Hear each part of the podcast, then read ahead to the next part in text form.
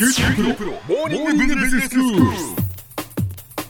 今日の講師は九州大学学術研究産学官連携本部教授でロバート・ファンアントレプレナーシップセンターセンター長の谷口博文先生です。よろしくお願いします。よろしくお願いします、えー、前回制作デザインという話をしていただきました。まあ制作デザインって何だろうっていうふうに思いますけれども、まあ、いろんなそのビジネスのアイデアとか新しくこうビジネスに参入したいということがあってもいろんなこう法規制があって、まあ、簡単にはそのビジネスチャンスというのがこう広がっていかないなのでこうそういうその政策自体を一つ一つこう変えていかないことには新しい取り組みというのはこうしづらいよというお話でそれをいかにこうデザインしていくのかそれがまあ政策デザインということですよね先生。はいそういうことですで、まあ、やっぱり法規制というのがそのいろいろとある細かく決まっているわけですけれどもそれを変えるっていうのはぱ難しいことなんですね。そうですね、えー、あの日本の場合には特にみんなあの法律で、はい、あるいはその聖書令で、えー、非常に細かいところまで文章で書いてあるんですよね、ええー、だからあ一旦決まったルールを変えるのにとってもあの大変なあ手間と労力がね、そうなんでしょうね、やっぱり、はい、管轄も決まっているでしょうしね、そうですね。このことについてはここに聞きなさいみたいなことがあって、そ,、れ一つ一つやっぱり細分化されているので、やっぱり難しいっていうことなんですね。そうですね、えー、それから今あるルールを変えるときには、当然、なぜ変えなきゃいけないかということを説明しますよね。ということは、今のままじゃなぜだめなのって。うん説明するわけです、えー、だから新しいことをやりたい。とい。う時に、その新しいことをやったらどんなにいいことがありますか、うん、そうするとどうなりますか？っていうことをもちろんこう説明したりやっていかないと、えー、今あるルールを変えなきゃいけない理由が出てこない、えー、だけど普通新しいことやる人っていうのは、うん、今までやったことないことをやろうと思うわけですよね、うん、でそうするとそこはどうなるかわからないとかがいっぱいあるわけですよね、うん、不安要素が多いっていうことですね。そうですね、うん、だから、まあ、あのよく役所はその前例主義と言われますけれども、そういうその実績がない、前例がないことに対して、じゃあどうなるかわからないというようなことになってくると、役所はどうしてもそれに対してはまず現状維持がまず原則だ、はいはい、そうするとなかなかねルール変えるっていうのがとっても大変なことになってくると。いうことがありますよね。ということは先生その、まあ、法規制をやっぱり変えるのが難しいその理由、まあ、一つはその細分化されているようなその制度というのが、うん、法の制度というのが、まあ、一つ要因にあると。それからもう一つ今先生がおっしゃったようなその、まあ、官僚性というかですね、うんうんうん、観光庁の、まあ、仕組みというか、はい、体質というか、まあ、そういうところも一つあるっていうことですね。はい、そうですね、うん、でただ役所は自分たちがそう考えているというだけではなくてやっぱり国民全体がどういうふうに思っているか、うんうん、やっぱりこう不安だったらそれは安全にしなきゃいけない、うん、でそうするとやっぱり徹底的に安全にしておかないと皆さん不安に思う、だからそこについては非常に厳しく見るわけですよね。はいだからそれがどの程度必要かということについて、国民の期待とか望んでいることに合わせてハードルを高くするということによって、まあ、安全にはなる、だけどビジネスにするときにはコストがかかりすぎる。ということが起きるわけですね。あそれはやっぱり難しいんだろうなと思います。じゃあ今先生の話にあったように、そのまあ官僚だけではなくて、結局じゃあ観光庁、まあ、その役所は国民のことを考えている、ということはですよ、やっぱそもそものこう前提として、この国民性とか国民の意識みたいなところもあるっていうことですね、はい、そこが一つ大きな要素としてあると思います。つまり今のままでいいよと。別に新しいことをしなくても何も困ってないと。い。うところになんか新しいことが起こると、それはいやいや何か問題が起こるかもしれない、えー、誰かこういう人が来るかもしれないとかいろんな不安なことが思うと別に新しいことを入れるよりはむしろ従来のものを守りたいというふうに皆さんが思うと、でそうするといらない、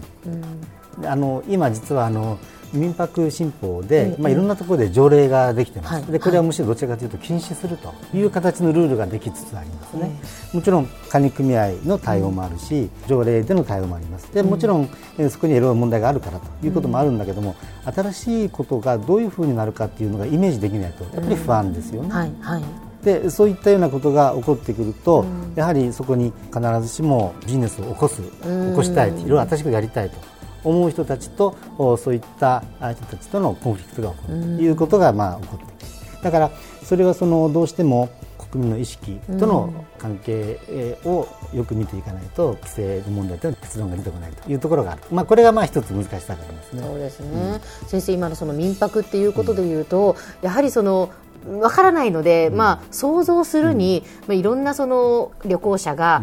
例えば自分の住んでいるところの、まあ、じゃあ隣の家だとか、隣の部屋だとかにわからない人たちがこう出入りをするっていうことなので、それに対しての不安その安全なのかとか、その治安が守られるのかとか、いろんなことが多分想像すると思うんですよね。そうですね、えーうん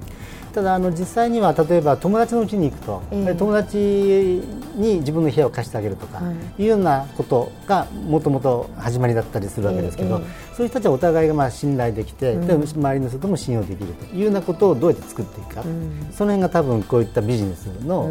大事な部分なんでしょうね、だからね何でもこう規制すると、結局新しいことっていうのはなかなかできないので、本当に難しいところだとは思いますがその中でいかにこうルールっていうか枠組み作りをうまくねバランスを取りながらやっていくか。これは本当に至難の技でしょうね。で、やっぱりあの一つあの考えておきたいのは、うん、新しいことを、まあ、やってみるときにですね、うん、どうしてもそういった不安についてやってみなきゃわからない、はい、でそうするとまずお伺いを立てる、はい、そうすると、まあ、わからないことは禁止すると。言って、うん、全部何もしないところからスタートするとですね、うん、本当に日本の中では何も新しいこと起こらないねって。であの誰かがやってみるパイオニアになるチャレンジしてみるということがあってでそこで問題が起こった、そしたらあのそれはこう変えようというふうに新しい、えー、分からないことに対してトライをしていくチャレンジしていくというような姿勢がね、はい、まあ、取れるかどうかというところかなと思うんですけどね。はいまあ、この制作デザインということに関して、うん、また次回以降もあの谷口先生にはじゃあそのどこから変えていったらいいのか、うん、どうしていったらいいのかというのをね、お話ししていただこうと思います、先生今日のまとめをお願いします、はい。まあ、このイノベーションの時代にですね今ドローンとか自動運転とかいろんなものがこう動いてます。でこれもドローンも落ちてくるかもしれない。と思うとなかなかこの新しいその実験もできないわけですけど、やっぱり実験ができないとですねあの危なくないようにするということもできない。なのでまあ、実験をしてみるということが、ね、できるようにするということを、まあ、今、いろんな形でトライをしている、まあ、国もそういったことをやっています。ですからこれからとまたそういったチャレンジということについて制度がどう対応できるかとこういったことをまあ考えていきたいと思います。今日の講師は九州大学学術研究産学官連携本部教授でロバート・ファン・アントレプレナーシップセンターセンター長の谷口博文先生でした。どうもありがとうございました。ありがとうございました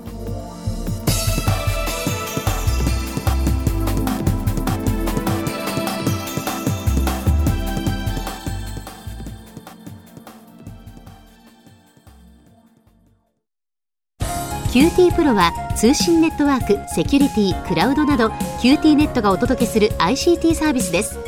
九州中に展開した光ファイバー網を基盤に一番身近なビジネスパートナーとして九州の企業自治体の皆様をサポートします。詳しくは QT プロで検索を。